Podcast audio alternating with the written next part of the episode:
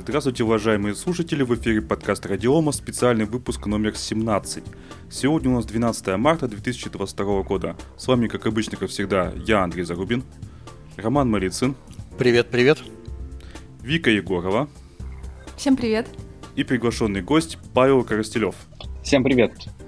Павел у нас э, из компании Код Безопасности. Он уже был в одном из предыдущих специальных выпусков года два или три назад, как-то так, я точно уже не помню. А все есть на сайте, можете зайти послушать. Он отлично тогда выступил со своим коллегой. Прямо впечатлился я очень сильно, до сих пор вспоминаю. И сегодня э, наш выпуск посвящен злободневнейшей теме импортозамещения. В современных условиях. В современных условиях это максимально актуально, мне кажется. И именно поэтому я пригласил Павла поучаствовать. Самое актуальное это что... это что с этим делать? Да, то есть что мы имеем на текущий момент и что мы можем с этим сделать. В том числе компания Код Безопасности, что может с этим сделать. Mm, ну, мы давайте обсудим. Давайте да, А, давайте тогда сначала мы определимся, что мы имеем на текущий момент. Да, мы имеем а, большое количество санкций, создаются целые порталы, на которых э, описываются компании, их санкции, как они, насколько они повлияли, уже метрики какие-то выстраиваются. Правительство Российской Федерации регулярно проводит э, совещания о том, как компенсировать эти санкции в отношении России. Евросоюз сегодня должен ввести четвертый пакет санкций в отношении, опять же, российских компаний. А, Паш, может быть, мы сначала обсудим, какое законодательство существует западное, да, на, на чем основываются почему иностранные компании принимают решение а, там, блокировать или не блокировать. Ну, смотри, я бы здесь э, выделил бы четыре большие, четыре большие направления, да, даже без относительно, без относительно нормативки. А, проблема номер раз – это резкий скачок курса. Даже без санкций, когда курс скачет на 30 плюс процентов, то у тебя начинается э, большие проблемы с поставками железа. То есть так было в 2008 году, так было в 2014 году. То же самое происходит и сейчас. К этому добавляется общая проблема, связанная с э, полупроводниками. То есть, даже если мы сейчас кто-то что-то заказывает, то когда оно приедет, э, в каком виде это понятно далеко не всегда, а с учетом того, что те, у кого это заказывают, находится, то, то есть тоже вводит некий санкционный режим, то это вводит еще некую дополнительную а, э, элемент э, неожиданности, скажем так. А, третий момент – это, собственно, официальные американские санкции, которые там начались в 2014 году а, со всякими SDN, SDN-листами и прочим. Там их есть несколько видов, Ром, поправь меня. Там есть SDN-лист, то есть э, список а, список компаний, которые попадают под э, экспортный контроль. для того, чтобы, чтобы туда что-то поставить, необходимо получить явную, явное разрешение со стороны экспортного контроля Соединенных Штатов. Есть другие э, компании, которые в этом SDN-листе нету, которые тупо находятся под санкциями. И, наконец, четвертый вариант, самый классный, мне нравится больше всего. Это компании, которые, э, ну, скажем так, которые поддерживают неформальные санкции. Это очень похоже на то, как это было в 20-х годах прошлого века, когда компания официально может что-то поставлять в Советский Союз, но э, внутри Соединенных Штатов, внутри истеблишмента принято решение, что это типа не по-пацански. Поэтому, типа, мы туда ничего поставлять не будем. Сейчас это большая история про а, то, что общественность явно просит такие компании туда ничего не, не а, поставлять, в смысле к нам. Но, то есть, грубо говоря, официально, официально можно, можно э, поставлять что-то в Россию не санкционным компаниям, но компании, но иностранные вендоры этого не делают, потому что в Вашингтоне, ну, скажем так, в, в США при взаимодействии с сообществом это будет признак того, что компания там, не поддерживает вот это вот стремление мира к свету и благополучию, скажем так. Ну, смотри, я хочу добавить, что основной, наверное, Одним из основных документов, которым руководствуются все коммерческие иностранные вендоры, это так называемый Export Administration Regulation. А, это, ну, я их называю правила ЯР. Ну, всех, всех называют ЯР правила. Это одна из организаций США в государственных таможенное, таможенное бюро, что-то такое. Вот. И там Это большой документ, и в основном все организации, когда они объявляют о присоединении к санкциям, они ссылаются именно на правила EAR. А, это можно найти там на сайт Microsoft зайти, на сайт Red Hat зайти, там, где описана санкционная политика, они пишут, что мы руководствуемся EAR требованиями. Соответственно, как только как компания попадает в юрисдикцию США, она коммерческая компания, она обязана соответствовать этим требованиям. То есть неважно, а, хочешь ты или не хочешь, да, ты это как законодательный практический акт, ты должен этим требованиям ЯР соответствовать. В рамках этих яр требований есть существует так называемый Commerce Control List. Да, это перечень э, технологий, решений, которые э, могут быть э, ограничены в поставках. А, и там существует как бы довольно-таки а, широкий перечень ограничений, которые возможны и допустимы. В первую очередь там это отдельно э, идет э, программное обеспечение, аппаратное обеспечение, это идут истории, связанные с телекомом и так далее. И все достаточно там детально и подробно описано при этом хочется что сказать, что эти правила, они очень сложные, они очень запутанные. То есть я потратил почти неделю на то, чтобы просто поразбираться в этом во всем. А, скажу реально, это очень непросто понять, подпадает твое программное обеспечение под какое-то а, ограничение, либо нет. Единственное, что вот удалось понять, что в принципе под правила YAR не подпадают open source. Да, потому что там есть конкретный пункт, что если э, какая-то технология а, выделена, э, точнее опубликована для общего доступа без каких-либо ограничений, да, то это, эта технология под, подпадает под исключение э, экспортных ограничений. Ну, потому что смысл ее ограничивать, потому что она и так всем известна.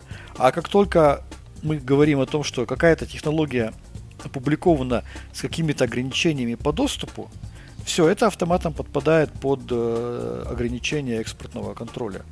А, можно привести пример. А, казалось бы, вот Red Hat, да, Red Hat, они делают open source продукт. Там, да, они же все open source, и при этом каким-то образом а, они ограничивают доступ к своим решениям, там, Red Hat Enterprise Linux. Это как раз таки полностью укладывается в эту схему, потому что доступ к open source он открыт, а сам продукт RHEL, он все равно публикуется с определенными ограничениями. И этот RHEL сразу автоматом подпадает под санкционную историю. Вот, поэтому э, вот то, что вот удалось понять на текущий момент, что по большому счету все, что выложено под коммерческими лицензиями, это все подпадает под экспортные ограничения США. Все, что выложено под open source, это не подпадает формально под экспортные ограничения, но, как Паша правильно сказал, какой-нибудь там владелец этого проекта, да, может лично присоединиться там, да, и э, что-то там высказать свою позицию или вплоть до того, чтобы поменять лицензию. А вот я ничего не понимаю в этой юриспруденции и прочем, но у меня есть сразу два вопроса. А, первый — это почему компаниям просто не остаться вне политики? Типа, какая им выгода с того, что они отказываются обеспечивать Россию? Второй вопрос кого они этим пытаются наказать? Здесь есть два момента. А, момент номер раз – это то, что комп- все компании сейчас, они поддерживают историю с, прости господи, ESG, то есть они все, они все социально ответственные, а социум их настоятельно просит присоединиться к таким санкциям и поддержать народ сопредельного государства, который стонет, так сказать, под пятой захватчика. Это первый момент. Момент номер два – это то, что а, неприсоединение к санкциям может вполне конкретно а, повлиять на а, стоимость э, ценных бумаг на бирже, а большинство компаний иностранных, ну, с, и софтовых, и железных вендоров все-таки на бирже, на том же NASDAQ обращаются. И третий момент это то, что все эти компании так или иначе связаны с взаимодействием с, ну, в первую очередь, американскими государственными органами и продают туда очень много всего им могут неформально порекомендовать закончить бизнес в России, если они, если они дорожат бизнесом в Америке. Ну, в общем, тут У меня просто довольно... есть такое хобби читать комментарии под новостями, и я постоянно читаю комментарии типа «Никто не уйдет из России, они потеряют рынок». Действительно ли потеряют? А типа, они... это существенно? это, а, смотря для кого, смотря как. То есть, э, да, потеряют. Скорее всего, те компании, которые, не уш, которые ушли, они, даже когда они вернутся, а они, скорее всего, вернутся, они не смогут достичь а, того уровня, а, скажем так, заработка денег или, или а, доли рынка. А, при этом, если мы сравниваем российский рынок и европейский рынок, или российский и американский рынок, понятно, что российский рынок это единицы процентов. То есть, условно, а, у нас это там в лучшем случае 100-200 миллионов долларов в год в выручке. В Америке это там 2-3 миллиарда совершенно легко. Вот, поэтому здесь, э, наверное, одним из самых а, ну, то есть вот этот вот кейс, что типа, да нет, никто из России не уйдет, это очень популярно было среди иностранных вендоров как раз в году в 2014-2015 15-16 году тоже вот регулярно было слышно, типа, да все нормально, типа, не надо, не надо ничего импортозамещать. Вот сейчас оказалось, на самом деле, а, когда вот в январе все потихонечку начинало завариваться, э, у меня был такой прикол, что вот, вот ровно сейчас отличный способ для иностранных вендоров показать, что они не врали, и они действительно будут поддерживать инсталляции в России, каких, каких было довольно много. А, но как, знаешь, после того, как это все началось, у меня самая любимая фраза была цитата из, из э, песни «Что ж ты, фраер, сдал назад?» Ну вот, ну как? ну как? Ну почему? Вот. Здесь, наверное, имеет смысл начать рассказывать про то, как иностранные вендоры из России уходили, потому что вот эту историю, скорее всего, будут изучать потом очень внимательно все э, страны, скажем так, которые находятся в восточном полушарии. Потому что это крайне полезно, очень познавательно и становится понятно после этого, что надо делать. А, значит, ну, началось... Ну, какие, как, какие, да, какие варианты ухода можешь отметить? Значит, а, варианты ухода следующие. Значит, мы, а, вендор, в лучшем случае, в самом лучшем случае, говорит, а, мы остаемся, но мы как-то пере... Ну, то есть мы перестраиваем цепочку поставок таким образом, чтобы она никак не относилась к Соединенным Штатам. То есть, таки, то есть таким образом, что весь этап путешествия кода и железа от разработчика в сторону потребителя идет мимо Соединенных Штатов настолько, насколько это возможно. Это некоторые, и нас, и некоторые израильские вендоры про вот эту вот историю, историю активно смотрят. А, вторая тема – это мы не продаем а, новые лицензии, то есть у вас остаются инсталляции в том виде, в котором есть сейчас. Дальше это вендор говорит, мы больше не будем а, ничего вас поддерживать, то есть техническая поддержка идет мимо. Дальше был вариант, когда перестали обновляться сигнатуры. И вот здесь вот я, как ярый э, сторонник Э, облачных вычислений и того, что касается использования облаков для повседневного бизнеса, понимаю, воспринимаю как дичайшую прививку от какого, какой-либо, какой-либо адаптации облачных технологий следующие 5-6 лет. То есть вот после того, как вендор сказал, что да, у вас, ребят, все э, в облаке, в облаке же очень удобно, и на следующий день заказчик заходит и не может получить доступ к облачной консоли своей. То есть даже не то, что сигнатуры скачать, а просто к облачной консоли не может получить доступ. А, и, наконец, следующий вариант, э, финальный, это когда железка, э, сама, как правило, сетевая железка, обращается регулярно в облако вендора для того, чтобы проверить валидность лицензии, получает, ну, не может подключиться три раза, считает, что лицензия невалидная, и устройство как минимум ограничивается в своем функционале как максимум она просто, что называется, кирпичивается, то есть перестает воспринимать какие-то внешние сигналы. Вот. И это, наверное, самая большая жесть, э, с которой сейчас столкнулись многие а заказчики. Ты можешь привести примеры вот по каждому из случаев? Так-то последнее вообще на мошенничество какое-то похоже, типа просто кирпичить то, за что человек заплатил? Да, да. Как это вообще законно? Да, потому что все, если, если ты прочитаешь а, Юлу, то будет сказано, что ну, есть, да, компания вправе, вправе такое сделать. Если что, идите в американский суд, а, попробуйте нас за это Там судитесь. Да, посудите. Попробуйте с нами посудиться, и мы посмотрим, кто больше, постро... кто больше на, так сказать, потратит на, на адвокатов денег. что называется. С ума сойти, ну, просто беспредел. Подожди, по поводу мошенничества у меня вот вопрос к Роману, как, к Роману как к, действию, ну, к бывшему юристу, угу. и про которого выходит слух, что не существует действий, в рамках которых Роман не сможет найти состав преступления. Роман, вот ты считаешь, что вот подобная штука это прям вот незаконно? Смотри, а, конечно, да. Я вот, ну, мне по большому счету только своим словам добавить нечего.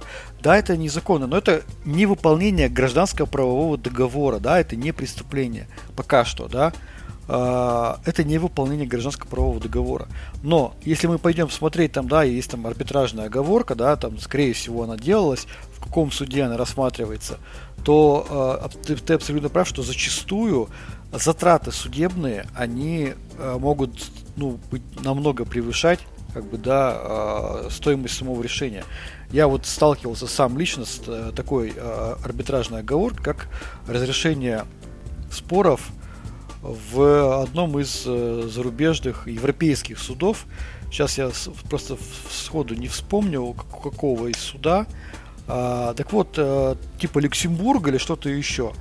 Так вот, мы когда посмотрели, какая там процедура оспаривания, то оказывается, первое, ты должен за заплатить арбитру его зарплату. Ну, нет, не зарплата, это как бы плата арбитру за то, что он рассматривает... А, стокгольский, вот. Мы смотрели правила стокгольского арбитража. Там, да, ты должен заплатить арбитру. Да, то есть он не, как, как мы привыкли, государственный судья там, да, а ты оплачиваешь его работу. Ты оплачиваешь пошлину куча-куча всего. И То есть он так туда... просто зарплату не получает, типа только когда люди ему платят? А, я не знаю, получает ли он там отдельно зарплату, но по факту ты ему оплачиваешь его работу. И там э, от 20 тысяч евро и выше начинаются там ценники. И это прямо вот просто его работа. А он может рассматривать, извини меня, э, твой процесс еще, а там же по времени, ну, то есть ты, чем дольше он рассматривает, тем дольше ты ему платишь. Вот. С ума сойти. А, как удобно. Мы, да, да, мы тогда мы тогда судились с турками. Это был процесс судебный с турками. А, они-то тоже посчитали. И они тоже пришли к выводу о том, что им дешевле на мировую пойти. То есть там судебная система, она как бы очень дорогая с точки зрения. Вот. Но если мы говорим о составе преступления, то надо понимать, что если, если в результате вот таких действий будет причинен несопоставимый вред, вред, а особенно вред, который приведет, допустим, к там, человеческим жертвам, да, чему-то еще, а, то тут вполне себе можно говорить о возбуждении уголовного дела и привлечении к ответственности там, а, например, к статьям типа а, причинения вреда по неосторожности, там что-то еще в принципе, такое возможно. Но в первой базе, в базе это гражданское неисполнение там, договора. Это должно рассматриваться в арбитражных судах. Но это явно будет очень дорого, тяжело. И в любом случае компания скажет, э, я действовала в соответствии с требованиями экспортного ограничения США, там, да, экспортных правил США, и она будет права, потому что выполняла требования законодательства. И я не думаю, что кто-то там прописывал возможность компенсации э, нашим компаниям за то, что какая-то компания иностранная выполнит там, американский закон. Явно Нет, таких... ну ладно приостановить лицензии, ну а кирпичить целиком это уж совсем. Я всегда, знаешь, я хочу вот э, вернуться к одному интересному вопросу. Каким образом работала система а, а, определения рисков да, в, организациях. Вообще управление рисками как велось. Если мы брали устройство, если мы брали операционные системы, если мы брали ключевой софт, который можно окирпичить либо отключить из-за рубежа, как какую ответственность должны понести люди, которые отвечали за управление рисками в крупных государственных или э, около государственных компаниях и корпорациях. Мне ну, вот слушай, управление рисками это дело такое, я как безопасник тебе могу сказать, что это крайне специфическая история, и я тебе хочу сказать, как, во-первых, безопасник, а во-вторых, человек, который немножко отвечает, ну, не отвечает за стратегическое планирование, это очень громко сказано, но, скажем так, у меня порог э, ну, горизонт, горизонт планирования у меня это 5 лет плюс. И я вот на такую штуку не закладывался. Поэтому э, те люди, которые отвечали за э, управление, управление рисками и учитывали или не учитывали вероятность отрубания вот этой всей истории из-за рубежа, А в некоторых организациях, ну, в рамках, в рамках субъектов КИИ такая штука явно прорабатывает, то, что требуется по законодательству. А в коммерческих организациях, ну, скорее нет, потому что там помимо э, вот этого риска есть еще риск избыточных э, затрат на э, эксплуатацию решений, у ну, которых нету такого риска. То есть это всегда, это всегда качель. Смотри, у нас произошла недавно смешная ситуация. Но ну, она не смешная, она трагикомичная, я бы так сказал. А, субъект КИИ, критическая информационная инфраструктура, мы проводим ему презентацию наших решений. Примерно две недели назад, ну три, ну короче, в районе месяца. Они говорят, знаете что, нам ваш Linux вообще не нужен. Мы хотим работать на Windows, будем работать и ничего по этому поводу менять не собираемся. Сказали они нам, а второе, что они сказали, никогда больше к нам не приходите с вашими линуксовыми решениями. И угадай, что произошло на прошлой неделе. Сами прибежали? Они позвонили нам и сказали, а можете, а можете нам повторно провести презентацию для нас тех же самых решений? Ну, вот слушай, это как? Это нормально. Это нормально, потому что даже в случае, ну, во-первых, я маркетолог, помимо всего прочего, и вот я тебе хочу сказать, что то, что вы услышали, это вполне ложится в, ну, скажем так, в нормальную, в нормальную логику развития рынка. У тебя Э, субъекты ки делятся на три части, на, на три больш... неравные группы. Первая группа все сделала, и у них все плюс-минус замещено. Как правило, у них они ближе к государству. Вторая э, группа субъектов ки сейчас только начинает что-либо делать. И третья группа субъектов ки начнет что-то делать э, только, в том, только после того, как начнут наказывать кого-то из второй категории, из второй когорты. Так вот, э, сейчас вся вот эта вот история, э, ну, то есть, скажем так, нормальная динамика рынка поставлена на, на стоп.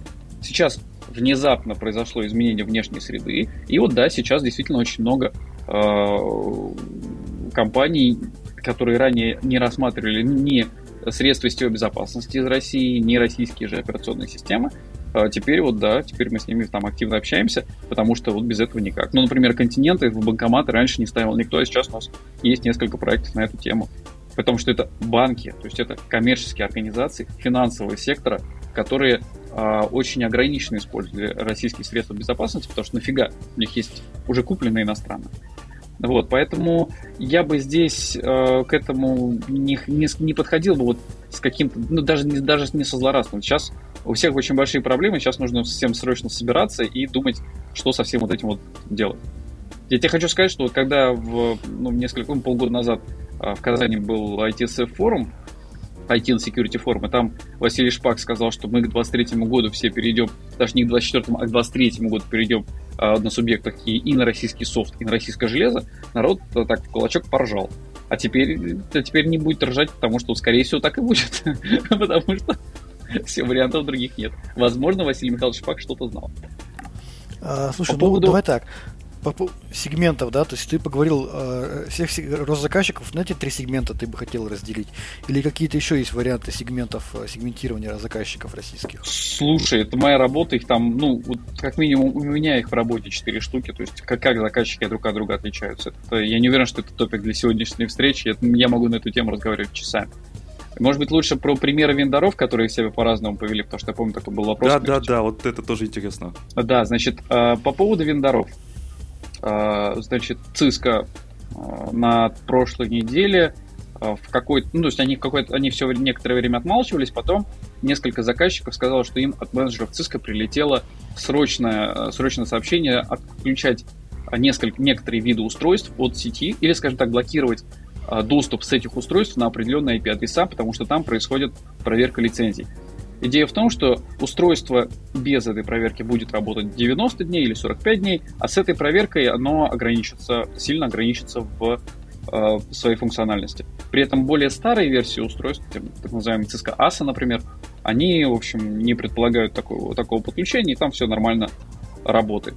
Аналогично с Fortinet. То есть у Fortinet э, две недели назад, уже две недели все это, весь этот бардак происходит, а у них, у Э, компаний, которые входят в SDN-лист, начали э, фортики себя вести странно, там начались ограничения по работе, не обновление сигнатур, а в, на той неделе для всех российских заказчиков э, перез, ну, для всех российских заказчиков был отключен доступ к технической поддержке и к обновлению какому-либо. То есть что-то, наверное, как-то оттуда можно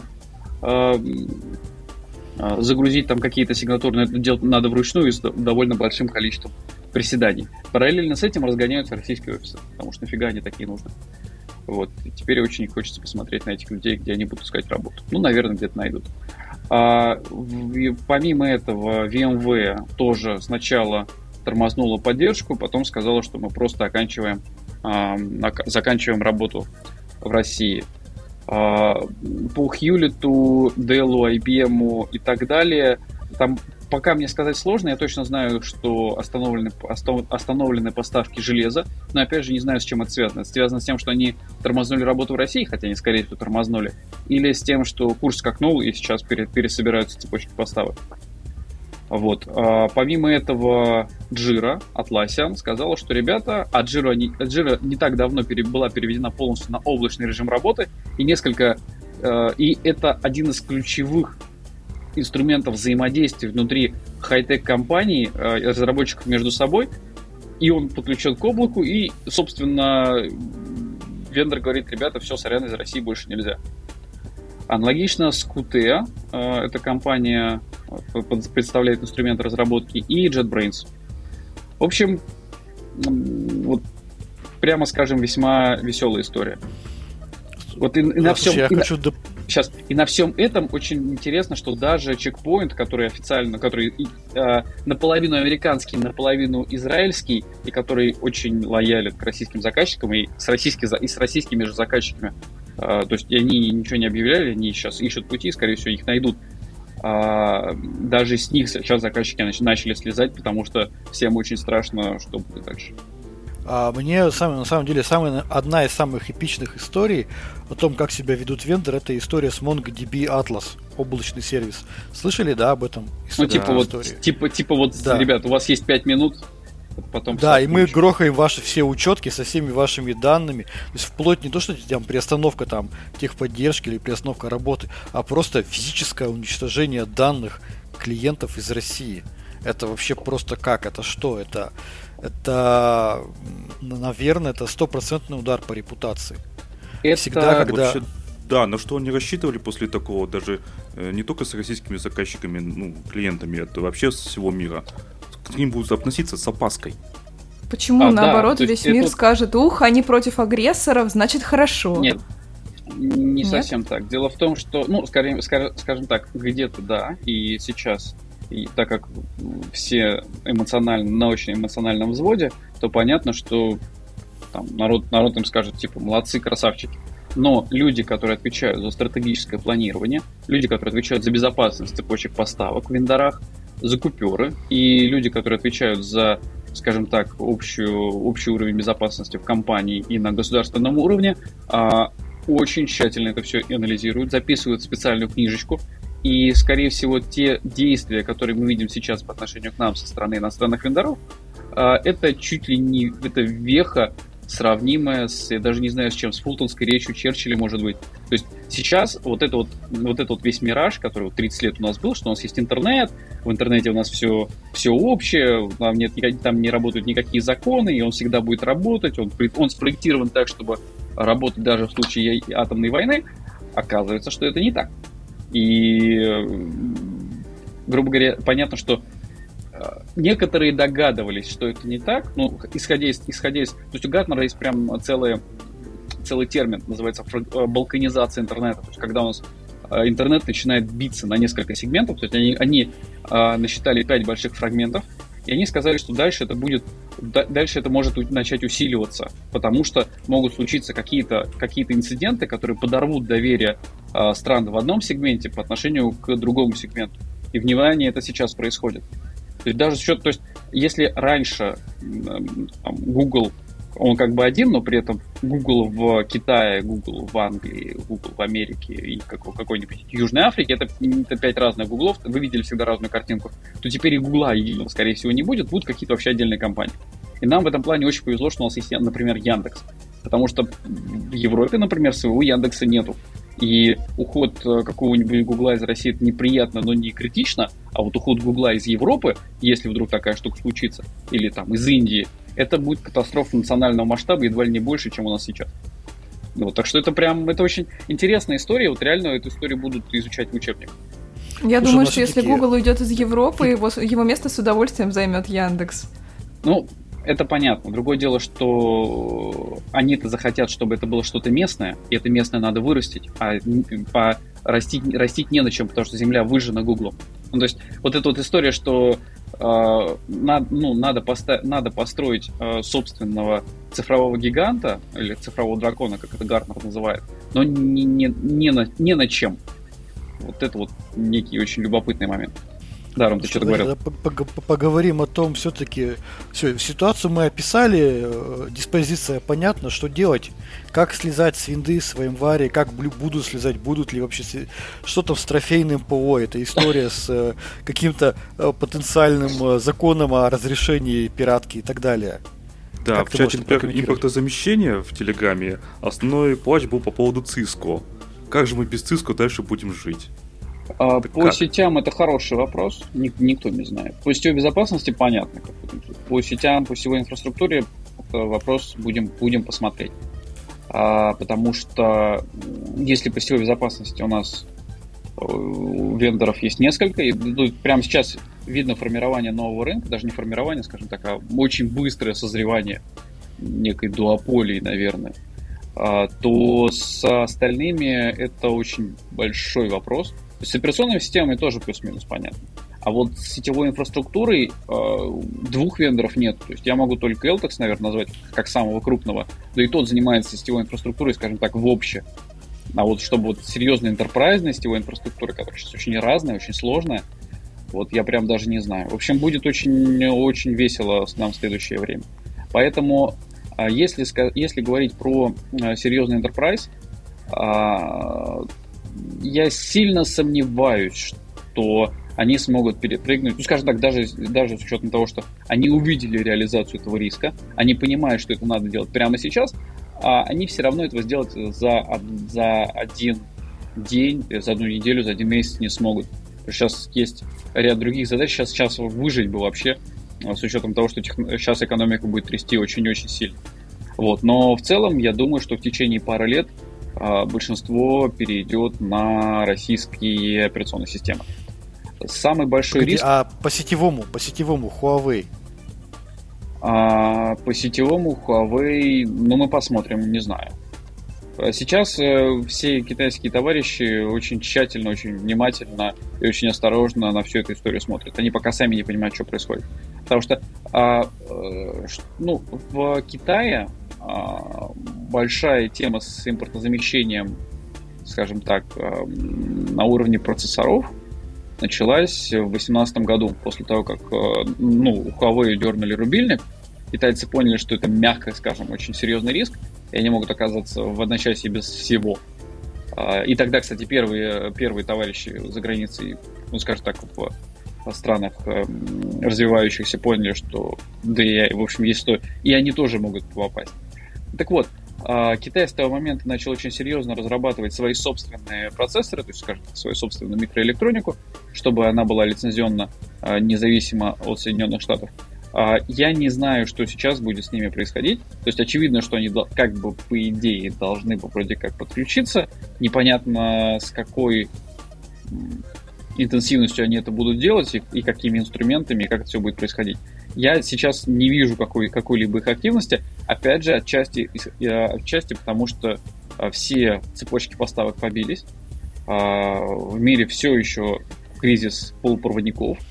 И совершенно не факт, что вот сейчас вот прямо они ринутся. Они, может быть, подождут некоторое время, потом придут. Может, им там скажут сверху, что да, ребят, теперь, теперь пора, партия сказала надо. Не наша партия, а тамошняя китайская. Ну, вот. Так что будем посмотреть, но пока что это не добавляет нам, ну, текущая ситуация не создает какую-то уверенность в чем-либо.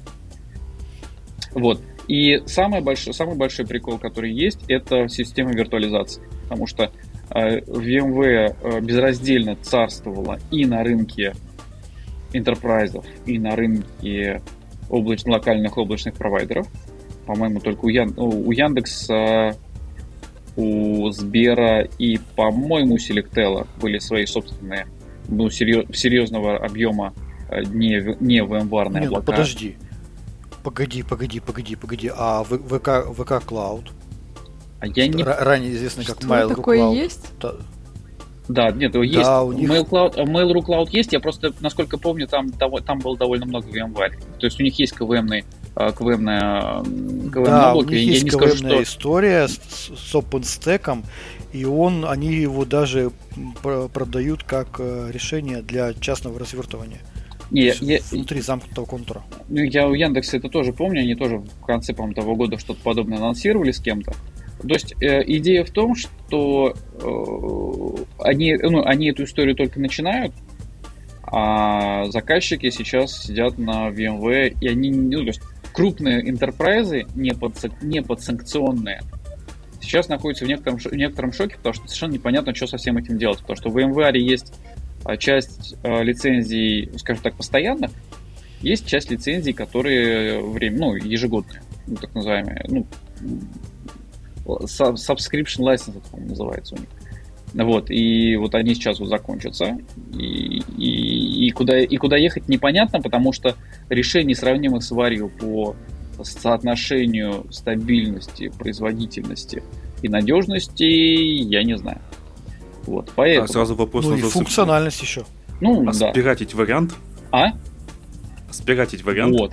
Соответственно, а, сейчас, вероятнее всего, мы увидим некое а, ну, пиратство, не пиратство, это можно по-разному называть, все-таки пиратство это все еще, все еще наказуемая у нас история.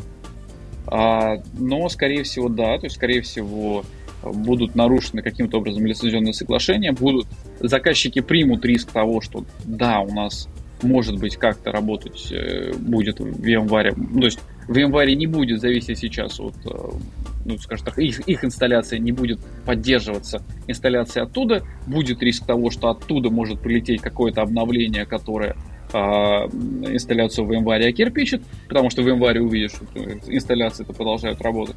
Вот. И создается риск того, что а, уровень доверия подобным а, корпоративным системам будет ниже, чем мог бы быть. То есть если раньше не требовалось каким-то дополнительным образом контролировать инсталляцию Microsoft или инсталляцию VMware, то сейчас это надо будет делать. То есть нужен какой-то дополнительный э, сбоку инструмент, который будет гарантировать или как минимум показывать, что с инсталляцией все хорошо. Это, на самом деле история, мы тоже с этим встречались в 2018 году, когда иранцам рассказывали про наш продукт, как раз про который мы с вами общались несколько лет назад, Pigate, про, по контролю за, за виртуальной mm-hmm. инфраструктурой. И они очень сильно там прям, прям им было так интересно, они там очень сильно интересовались. А, но при этом видно было, что это сильно профиль, профиль интереса был сильно отличен от российских структур. Вот. Мы начали разбираться, почему. Оказалось, что в, э, Иране как раз VMware инсталляций очень много, но они все, что называется, трофейные. И у иранцев как раз это Vigate воспринимался как инструмент контроля за вот такой вот сложной инфраструктурой, которую хоть как-то надо э, контролировать. Вот, то есть, то есть э... раньше вопрос доверия не стоял, доверяли по умолчанию. Сейчас встает вопрос доверия к инсталляциям. Да, то есть, если раньше, то есть если раньше была презумпция доверия, то есть мы доверяем вендору, пока вендор не доказал обратного, что ему нельзя доверять, то сейчас у нас презумпция недоверия. То есть, дорогой друг, мы тебе не доверяем, пока ты зуб не дашь, что типа у тебя все хорошо. Вот, то есть э, и следующие 2-3 года, вероятно, ну, потому что я сильно сомневаюсь, что это будет быстрее, а, мы увидим резкое созревание каких-то российских решений, которые могут хоть как-то частями, по сегментикам а, забирать а, инсталляции, инсталляции VMware, потому что ну, на недоверенном ну, на э, недоверенном инфраструктурном поле сидеть немножко страшновато. Я бы сказал так. У нас в России и так был дефицит программистов, а теперь, наверное, будет совсем дикий дефицит программистов, и зарплаты, наверное, взлетят в космос. А, а погоди, вопрос. а нет, а, а погоди, а иностранные компании, которые сейчас уходят с российского рынка, они как раз-таки освободят большое количество высококвалифицированных специалистов на мой Они взгляд. забирают своих специалистов У... с собой. Смотрите, не ребят, все уезжают. Кто как? Уезжают, но не все. Смотрите, ребят, надо понимать, что у иностранных вендоров в России, как правило, за очень небольшим исключением были только sales офисы. То есть там будут, То там есть... Нет, маркетологов как раз тоже нет. Именно сейлы а, нет? и Uh, ну, я тебе как маркетолог могу сказать, что, профессионал, что продуктовых маркетологов в российских офисах не было. Потому что нафига не, не ну, просто нужны... как бы российскую специфику там учитывать, нет? Не, не, Я продукт, умоляю, да, нет, продукт там- создается там за рубежом. Это, да, это, эти ребята сидят, это, эти ребята сидят в центральных офисах и занимаются аналитикой на принципиально другом уровне. Так вот, в российских офисах, как правило, есть э, продавцы, как правило, есть пресейлы, то есть инженеры, которые глубоко там понимают, разбираются в продукте и знают, как его продавать. Иногда есть э, какие-то люди, отвечающие за, ну, technical account manager, скажем так. А иногда есть какие-то professional services, но редко. Вот. А вот именно чтобы программисты-программисты, то есть а, иметь в России центр разработки, это очень серьезная специфика, и она, я не скажу, что она такая большая. То есть ее и она постепенно сокращалась, то есть потихонечку из России выводились подобные э, R&D-центры, а сейчас понятно, что не будет совсем. Вот, Ну, Вы поэтому, знаете, есть такие центры у Huawei, у Intel там. ну да, у Intel есть, но я думаю, что сейчас он, сейчас он просто будет методом параллельного переноса перенесен куда-нибудь. У меня что- знакомого забрал Deutsche Bank в Германию, то есть они ушли и забрали своих сотрудников. Да, то есть где-то где сотрудники забираются, где-то сотрудники оставляются, говоришь, дорогой друг, у тебя три месяца, чтобы найти работу, или дорогой друг, мы расторгаем твой контракт, давай ты уж как-нибудь дальше сам, нам очень жаль. Ну, то есть у нас Да. будет мало того, что зарплаты поднимутся на программистов, будет огромный спрос, так еще и отток происходит. Очень Но они и так были не с по-разному. Очень по-разному. Еще раз, у нас есть э, в IT есть очень люди с очень разным профилем, э, ну, скажем так, э, area of expertise, то есть с очень, с очень разными наборами знаний. И программистов э, среди них будет не очень много. В целом, э, с учетом того, что импортозамещение ни шатка, ни валка, но все-таки проходило, они, ну, то есть все программисты, как правило, уже были распределены между вендорами. Вот. И там не усилится, скорее всего. Ну, во всяком случае, так кажется. Между ними конку- конкуренция за, за этих людей. А вот то, что сейлов, которые там ак- активно работали, станет больше на открытом рынке, это явно. Пресейлов, ну, пресейлы разойдутся там по заказчикам, по интеграторам, я не вижу особых проблем. Особо ценных, наверное, с собой туда заберут. Но кому они там нужны, что они там будут делать, вопрос, ну, наверное, что-то смогут. Ну, зарплаты-то должны соразмерно курсу валюты вырасти хотя бы. Э, Да, наверное. Ну, Слушай, там- да в IT-отрасли растут зарплаты, потому что пакет поддержки э, да, российских компаний, он был озвучен недавно, это освобождение от налога на прибыль, это там дополнительные финансовые льготы и прочее, прочее. То есть там есть из чего брать деньги на повышение зарплат. Но, насколько я слышала, там этот документ еще уточнять будут. Не, ну, конечно, будут уточнять, потому что это, скажем так, постановление правительства, а дальше должны быть какие-то подзаконные акты для всего этого дела. Но э, рынок программистов перегрет и будет перегрет еще серьезнее в ближайшем, в ближайшем обозримом будущем, это совершенно точно. Ну, смотри, мы сейчас обсудили как раз иностранных вендоров, да, а что с российскими вендорами происходит? Что у Российс- них какая история? А российские вендоры это, это просто прелесть. Я прям читаю и несколько офигеваю. Ну, с российскими вендорами мы убираем вот эти вот три, э, три причины, потому что очевидно, что они под санкции, ну, в, в рамках санкций никак не, э, ну, не действуют. Ну, там, кроме, может быть, Акрониса, потому что Акронис, Акронис, он формально сингапурская компания, и они сказали, нет, мы этого не, не делаем, и, насколько я помню, российская дочка это там вообще обособленная компания под отдельным брендом. А, Киберпротект. да, да. А, а, при этом то, что касается... а, то есть российские вендоры очень сильно пострадали от резкого скачка курса и возмущения в цепочке поставок. То есть очень большая проблема с железом, потому что железо начало ехать дольше, потому что начало трясти всех дистрибьюторов, то есть всю цепочку, всю цепочку поставок от Тайваня до, до России на- начало очень серьезно трясти. К этому добавились некоторые санкционные проблемы, потому что всем сказали, что типа все санкции, но не сказали как.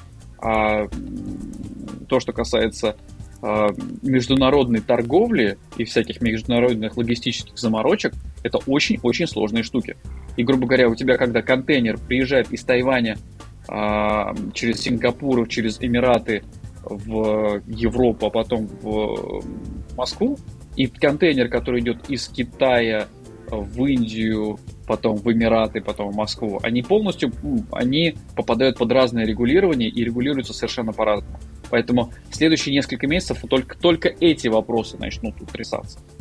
Кроме этого, возникают вопросы, связанные с тем, что тупо, тупо стали дороже э, комплектующие на, на те же самые 30%. Поэтому, возвращаясь к вендорам, вендоры все э, синхронно на плюс 30% подняли цены. Э, в том числе на, на софт. Это еще в лучшем случае 30%. Да. Потому что кое-что, вот, например, э, расходомер, который на корабли ставится, ну, расход топлива контролирует, раньше стоил 180 тысяч, а сейчас в районе полмиллиона. Да, значит, это, это, то есть, еще раз, было, то есть, в чем в чем непонятность для меня всей этой истории? В том, что ну, то, что на железо э, э, увеличились цены, окей, не вопрос, ясно. Но на софт-то почему? почему? Слушай, я видел пояснение, почему повышаются цены на софт. Так. А, первое это вал запросов, просто вал запросов. То есть а, нужно срочно нанимать дополнительных специалистов, там, да, а, дополнительные ресурсы выделять там, да, на оперативную обработку сверхсрочных запросов. Ведь приходят э, крупнейшие корпорации и говорят, так, мы вот здесь сейчас хотим сразу проект на миграцию всего, всего на все. Здесь и сейчас. И времени ждать ни у кого нет. Никто же ну, не готовился там несколько лет подряд. Вот я такое пояснение слышал. Ну да, есть еще одно пояснение, что в софте есть какие-то лицензионные, э, лицензионные отчисления долларовые, и, соответственно, из-за этого увеличивается цена. Но тоже вроде как мы тут все импортозамещенные и частью даже сертифицированные, и в рамках этого это очень странная история. Но, в общем, э, есть еще вариант с э, просто вполне, логи, вполне логичной жадностью и желанием дополнительные деньги урвать. Ну, короче говоря, э, в очень интересное, интересное время живем. А что еще надо сказать по поводу того, что увеличилась стоимость железа? Надо сказать, что у нас э, вот эта штука произошла, с одной стороны, в удобное время, а с другой стороны, в неудобное время в удобное время потому, она произошла, потому что если бы она происходила в третьем квартале или в четвертом, это была бы просто катастрофа. То есть, е, то есть это и сейчас катастрофа, но треть, если бы она произошла в третьем или четвертом квартале, это был бы полный трендец. То есть, то есть а, большинство закупок все-таки идут в третьем-четвертом квартале. А неудобно это то, что зная то, что большинство закупок будет в третьем-четвертом квартале, держать большой склад готовый к э, текущему шторму, связанному с, цеп- с разрывом цепочек поставок, были готовы сильно не все. Прямо скажем, очень мало кто был готов. Я бы, да, я бы сказал даже так. Ой, я буду очень сильно удивлен, если кто-то к этому вообще был готов. Поэтому очень быстро вымелись все текущие, э, все текущие складские запасы. Если складских запасов не было, а такие вендоры, я знаю, точно есть, а, они находятся в очень, в очень сложном состоянии, потому что им нужно сейчас срочно заказывать, а когда э, все, что они закажут, приедут, потому что в рамках текущей истории, снова возвращаясь к кризису полупроводников, ты сейчас, когда заказываешь какую-то компонентную базу, она тебе приезжает через год, уже, уже этого спроса не будет. Вот. И у нас, например, э, во-первых, мы решили, что мы цены не повышаем, потому что мы текущий склад и текущие закупки мы потратили деньги в прошлом году, и они пока, они пока все еще едут. И на, на софт мы тоже сейчас пока что цены не повышаем. То есть мы как минимум месяц взяли для себя тайм-аут, чтобы посмотреть, как, как себя поведет рынок, как себя поведет курс. Потому что э, может случиться чудо, и он снова вернется на 70. Тогда, в общем, вот эти вот все колебания будут не нужны. Вот, ну, мы, мы посмотрим. Соответственно, э, в, начиная с 24 февраля, вот я увидел прям вот за, ну, не в админке сайта, а в, стати, в статистике заходов на сайт прям увидел лесенку, как все больше, больше, больше, больше народ заходило. И очень много людей, даже те, кто вот раньше не заморачивался вот этой вот историей с импортозамещением, потому что это была не их задача, резко начали интересоваться, а что, а как, а давайте а, мы посмотрим, давайте мы потестируем, давайте мы купим. А, параллельно с этим начались а, очень серьезные возмущение в целом на э, рынке ну, сетевой безопасности, потому что у некоторых вендоров э, цены не просто были подняты, а были подняты цены даже по размещенным заказам или по текущим закупкам. То есть заказчик что-то закупает, э, интегратор говорит, да, мы это, мы готовы вам это отгрузить, и идет к вендору, говорит, типа, вот да, вот, вот мы вам деньги перечислили, дайте нам товар. И им говорят, типа, ребят, плюс 20% заплатите, и вы тогда это все получите. А закупка она вот уже. То есть, соответственно, если ты не выполняешь эту закупку, то ты добро пожаловать в реестр недобросовестных поставщиков. Короче говоря, сейчас рынок находится в очень-очень хаотичном состоянии, даже внутри, даже, скажем так, в российском сегменте этого рынка.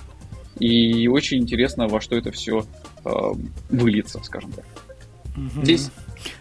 Слушай, да, а и... ну насколько нам помогут китайские вендоры в этой всей истории? Не знаю, я очень надеюсь. Здесь, э, здесь э, надо сказать, э, очень часто возникает вопрос, типа, ребят, да вон Тайвань же тоже присоединился к санкциям, мы больше Intel никогда не увидим. Это, наверное, самый частый вопрос, который я слышал за последние две недели. Значит, история в том, что, скорее всего, увидим. Потому что Intel, в отличие от Байкала и Эльбруса, делается очень много. И так или иначе он в страну попадет. То есть у нас э, на Ютубе на Ютубе есть такой замечательный канал Funny который сейчас, по-моему, заблокировали по какой-то причине. А, вот, и там один из последних роликов это было интервью какого-то иранского товарища. То есть он рассказывал, как Иран живет под санкциями. Он говорит, что все это, все это в страну въезжает просто чуть по более высокой цене и с чуть-чуть более длинным а, логистическим плечом. Поэтому я бы здесь не видел никаких проблем с поставками, кроме того, что это будет чуть дороже и чуть дольше. Вот, по Intel. А вот по российским э, процессорам мы увидим очень серьезные проблемы, потому что на TSMC стоит стоп, и нам срочно нужно строить такой же завод, чтобы у нас это все дело производилось. Или производить это где-то в другом месте.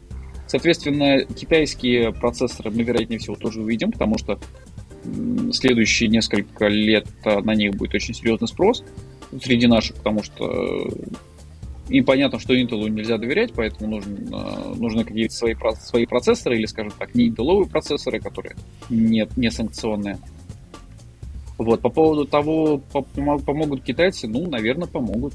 Но, еще раз, сейчас ничего нельзя сказать наверняка, потому что э, китайские компании, они все э, довольно прагматичные. И что такое вторичные санкции, понимают очень хорошо. Поэтому пока партия явно не скажет, что, ребят, надо делать, они все сидят и смотрят. Вот я, я это пока а... что себе вижу так вот, исходя из того, что я слышал на рынке. В каком случае могут сказать, что надо делать, там надо поддержать и все такое? И в каком случае ну, могут сказать как? наоборот, не поддерживать? Я тебе не могу сказать, что именно могут сказать и в каком случае, но э,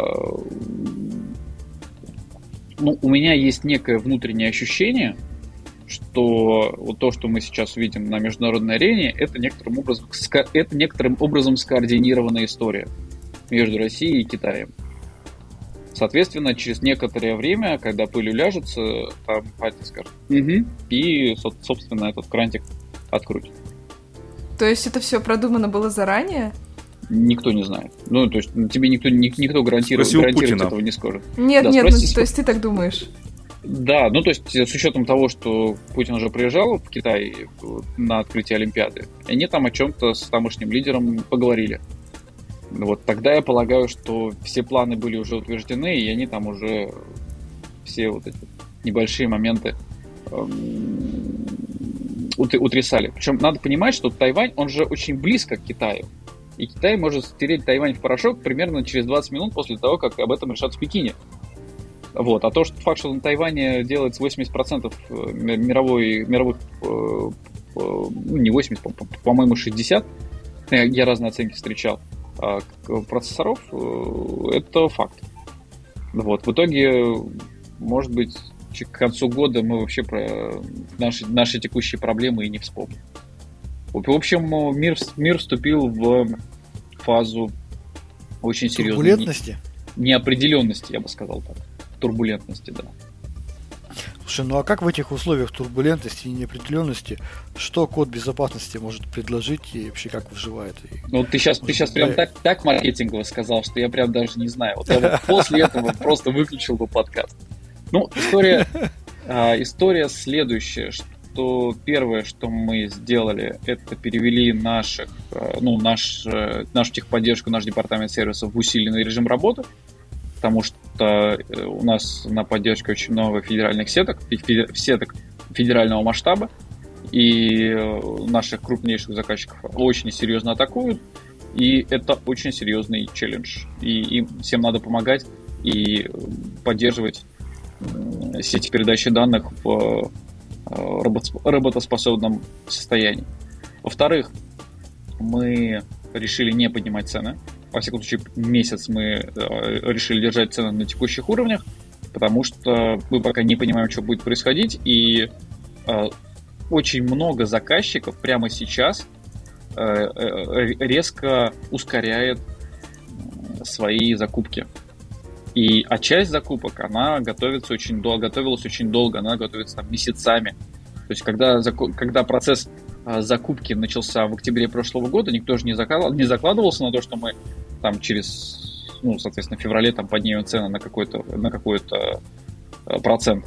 Поэтому, как минимум, то, что сейчас мы Э, то, то, что там с нами прорабатывали, это необходимо совершать по текущим ценам. Далее э, мы активировали э, несколько резервных, скажем так, цепочек поставок, потому что понятно, что у нас часть, ну, то есть у нас все-таки, ну, не то чтобы санкционная, но около санкционная история, потому что сначала инфотекс попал под санкции, потом позитив попал под санкции, и мы там понимали, что рано или поздно нам это тоже грозит. Поэтому мы там последние три года прорабатывали различные варианты, а как, если что, мы будем получать наше оборудование и э, что со всем этим делом делать. И вот, собственно... И? А? И как? И что делать? Ну как? Процессоры будут отгружаться, просто там будет немножко более длинная цепочка поставок.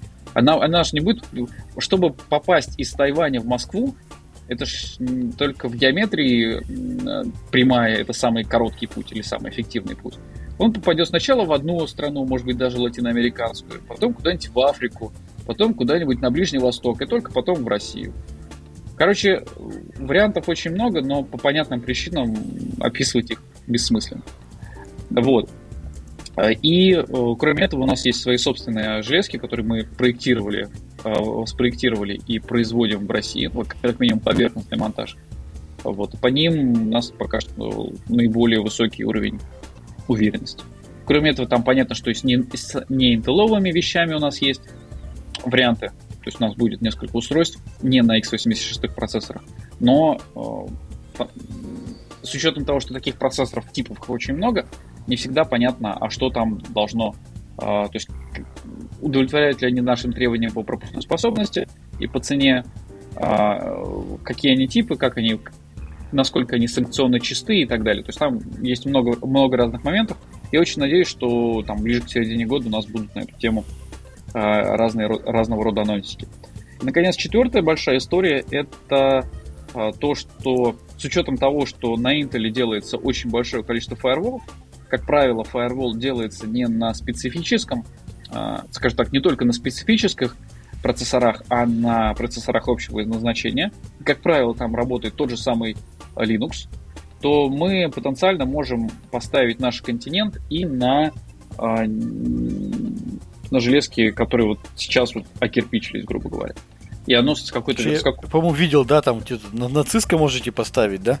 Ну, э, там э, Cisco, Checkpoint, Fortinet, э, то есть то, что x86 и то, что наши, наш департамент сервиса проверит, на то, можно, на то можно будет поставить. Понятно, что оно на 100% работать не будет с высокой, высокой, высочайшей пропускной способностью, но это хоть как-то, вот конкретно сейчас, кризис с поставками железа хоть как-то решит. Вот. С учетом того, что у нас, во-первых, мы в декабре прошлого года наконец-то получили Э, сертификат на четвертый континент, на континент 4.1, как Next Generation Firewall, то есть это основ, основа корпоративной э, системы безопасности сетевой инфраструктуры. Эта штука есть, эта штука работает, эта штука предназначена для больших инфраструктур.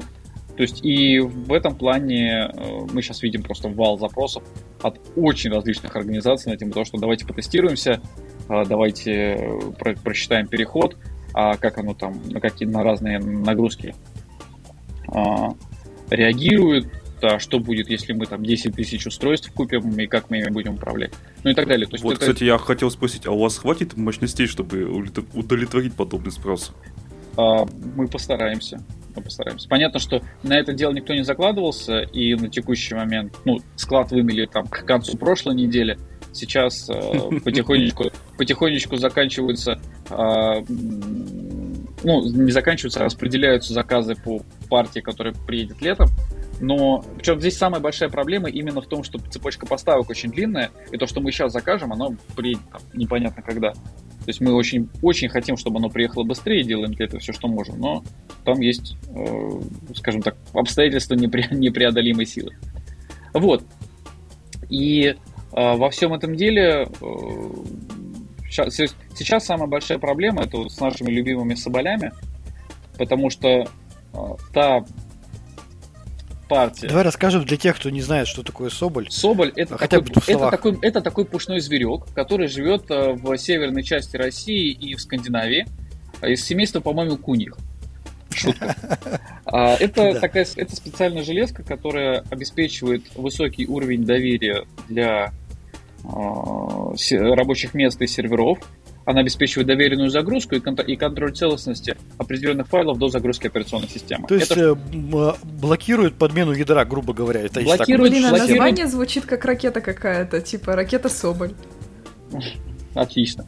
Вот. И э, идея в том, что это чип, то есть это модуль, который вставляется в компьютер, и он, во-первых, запрещает доступ к э, загрузке с несанкционированной операционной системы, обеспечивает однозначную аутентификацию пользователя, плюс контролирует, что с операционной системой, с которой э, надо загрузиться, точно никто ничего плохого не делал.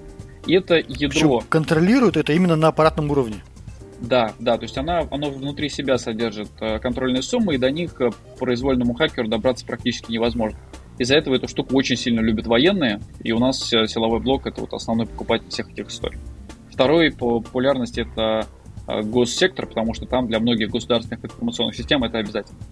Ну так вот, и фишка в том, что партия, которая, которую мы должны были продавать на этот год, ровно в этот момент на границе тормознули. И э, сейчас у нас сейчас мы находимся, что называется, на остатках. И поэтому сказали, ребят, мы, мы это пока не грузим. И мы очень. И мы заказали дополнительную, дополнительную партию компонентов. Приедет она опять черти когда. И вот по, именно по соболям у нас ситуация сейчас, сейчас а, наиболее, что ли, грустная. Вот, как-то так.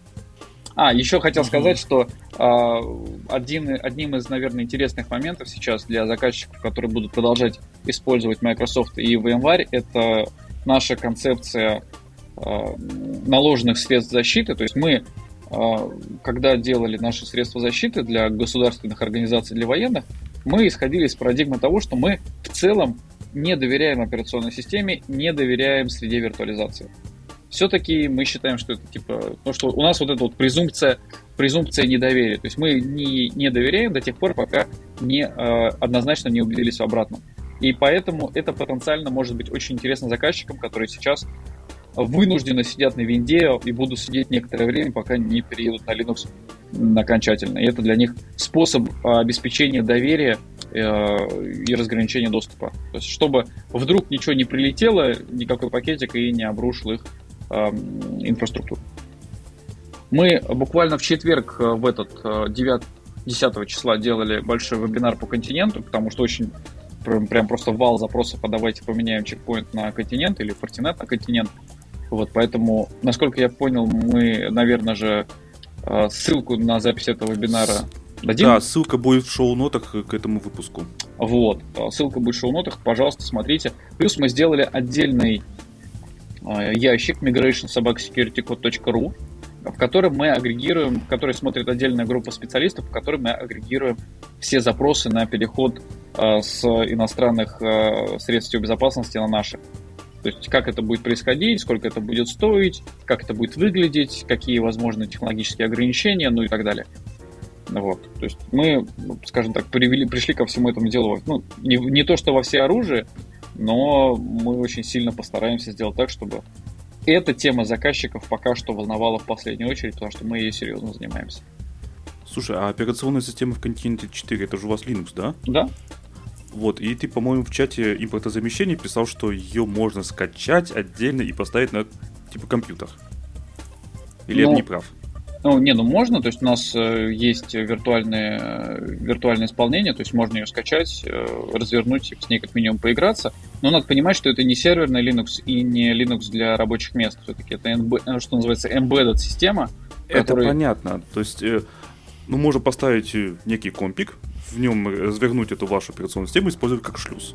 Так? А, можно попробовать. Не факт, что не факт, что оно заработает вне, а, ну скажем так, очевидно, что мы, когда ее делаем для континента, то у нас есть вполне конкретное количество а, железа, под которое это надо протестировать. И как только мы говорим, что эта штука как софт должна работать еще на каком-то железе, у нас возникает вероятность ну, того, кажется, что... виртуальные машины. Нет, если с виртуальной машиной вопросов вообще нет. Ты, э, я понял, я понял это как, типа, давайте мы просто на bare metal железо поставим. И можно и так, и можно и так попробовать. То есть с виртуальной машиной проблем не будет, а с железкой теоретически возможно. Да, да. Поэтому мы не просто говорим, что вот мы вот прямо сейчас все циски, на все циски поставим по континенту. Мы говорим о том, что нам нужно протестировать, и если тест заканчивается успешно, мы это сможем сделать. Ну, классно. Вообще, насчет того, что можно поставить ваш софт на Cisco, это для меня было неожиданностью. Не, ну смотри, Я... Cisco, Cisco бывает разная у тебя есть коммутаторы Cisco или роутеры Cisco, в которых там, в которых там нету x86 процессоров. Угу. И очевидно, что ты туда этого не поставишь. Но у тебя Firepower, например, это обычные x86 сервера с обычным Linux на борту. Или, скажем Но все равно рассчитывали на это. А? Получается. Но вы все равно как-то рассчитывали, что, возможно, это понадобится, да? Скорее нет, скорее не рассчитывали, но вот сейчас ситуация отчаянная и запросов очень много. Требует отчаянных мер, да? Ну, в общем, да, да, то есть посмотрим, как это все, как, как, как эта вся история. Ну, сейчас, сейчас на самом деле это некий тест для нас, насколько мы э, делали правильные, ну, скажем так, архитектурные решения, то есть насколько вот то, к чему мы готовились в рамках четвертого континента, потому что мы этот четвертый континент готовили именно как Next Generation Firewall, такой взрослый, который может управлять очень большими инфраструктурами, с очень серьезной системой защиты от атак. Вот как он вот всю вот эту вот историю будет э, обрабатывать. И вот не те заказчики, которые, ну, скажем так, которые уже импортозамещены, которые переезжают условно с какой-нибудь випнета на континент, там понятно, как это все будет выглядеть. А вот если же заказчик приезжает с фортинета на континент, вот э, насколько он серьезно увидит э, изменения в своем, ну, скажем так, пользовательском опыте. Подожди, а вот ты говоришь, что это взрослое серьезное решение. Но у вас же есть маленькие континенты, я вот вижу. Нет, я сейчас взрослые, на вашем сайте. А, взрослые э, не в смысле э, пропускной способности, а в смысле удовлетворения требованиям кровавого enterprise. А, в этом смысле, я понял. Да, потому что у тебя ты можешь сделать железку, которая управляется из консоли, но при этом тебе возникает вопрос, как ты будешь ей централизованно управлять. Если у тебя таких железок будет 10 тысяч, как ты их будешь централизованно разворачивать, как ты их будешь централизованно обновлять, как ты их будешь централизованно заливать новые правила фильтрации, управлять ключами, собирать логи, что-то делать по итогам этих логов, ну и так далее. То есть там на самом деле очень много вопросов. Как, как обеспечивать отказоустойчивость, чтобы у тебя кластер перезагружал, не перезагружался, а переключался меньше, чем за секунду чтобы пользователи этого не видели. Там на самом деле очень много э, разного рода технологических вопросов, и мы очень много сил убили в то, чтобы сделать Continent 4 э, серьезным конкурентоспособным продуктом. Слушай, а что по софтовой части? Э, Все-таки вы в сторону Linux и наложенных SSI для Linux насколько активно будете двигаться? А, мы будем... Смотри, надо понимать, что а, даже сейчас, скорее всего, мы увидим а, гетерогенную среду, в которой будет и винда, и Linux. Поэтому мы будем строить нашу, скажем так, архитектуру защиты, исходя из этого простого факта. То есть у нас будет а, в этом году очень интересный анонс по поводу системы централизованного управления с защитой эндпоинтов, и линуксовых, и виндузовых. И мы будем потихонечку собирать все наши защиты под одним зонтиком. Но это будет очень весело и очень непросто, потому что надо понимать, то есть почему э, у крупных иностранных игроков э, таких решений практически нет. Потому что с точки зрения эксплуатации средства защиты эндпоинтов, э, средства защиты сетевой инфраструктуры и какая-нибудь DLP это три разные системы, и управлять ими из единой консоли смысла особого нет.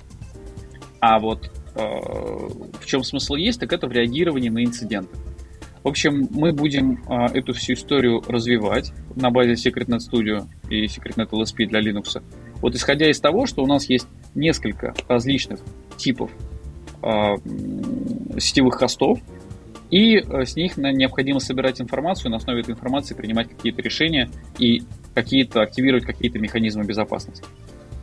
Плюс это все будет э, важно, потому что многие заказчики не готовы переходить на сертифицированные операционные системы, потому что это очень больно по эксплуатации. Практика показала. Во всяком случае, об этом нам говорят наши заказчики. Вот, поэтому mm-hmm. это вот будет такая, такая целостная система. А, плюс э, отдельно мы смотрим в сторону КВМных, э, КВМных средств виртуализации, то есть средств виртуализации на базе КВМ. А, там э, понятно, что они тоже российские, там тоже есть защищенные варианты. Брест, привет. А, вот. Но там нету угу. пока что ни одной среды, нету ни одного механизма микросегментации. То есть виртуализованного фаервола, который не виртуальная машина, а который встроен внутрь гипервизора. Да, да, да, я понимаю тебя, да, да, да. Вот. Да, и... да, это действительно проблема, этого действительно нет. Вот, это проблема, этого действительно нет, и я очень надеюсь, что к концу года мы э, тех релиз этой истории покажем. Вот, то есть в целом очень большой вопрос, что делать с э, NSX. То есть в VMware есть э, три там, флагманских продукта. Это vSphere, то есть среда виртуализации. Это vSAN, это средств, система хранения данных виртуализованная. И NSX, э, система виртуализации сети. Вот. И вот этот вот самый NSX, он э, крайне дорогой, крайне функциональный, крайне востребованный э, продукт. И его аналога на КВМ нет, то есть совсем нет. И э, это, опять же, некий, некий челлендж. Возможно, мы какие-то в будущем релизы на эту тему сделаем. То есть, короче говоря, не скучно, не скучно совершенно. То есть нам бы только день простоять, до ночи продержаться. Да, чтобы та партия Соболей до нас все-таки доехала. Ну так не скучно теперь будет всем и очень долго. Ну, насчет долго не знаю. Ну, то есть, э, я думаю, что мы адаптируемся ко всему этому, ко всей этой истории, но то, что следующие несколько месяцев у нас будут очень драматичными, это точно. Да, ну что, как говорится, на этой позитивной ноте. Да, да, да. Да, на этой позитивной ноте давайте закругляться. С вами был подкаст Радиома, специальный выпуск номер 17 от 12 марта 2022 года. С вами были, как обычно, как всегда, я, Андрей Зарубин, Роман Малицын. Пока-пока. Вика Егорова. Всем пока. И гость выпуска Павел Коростелев. Всем пока. Пока.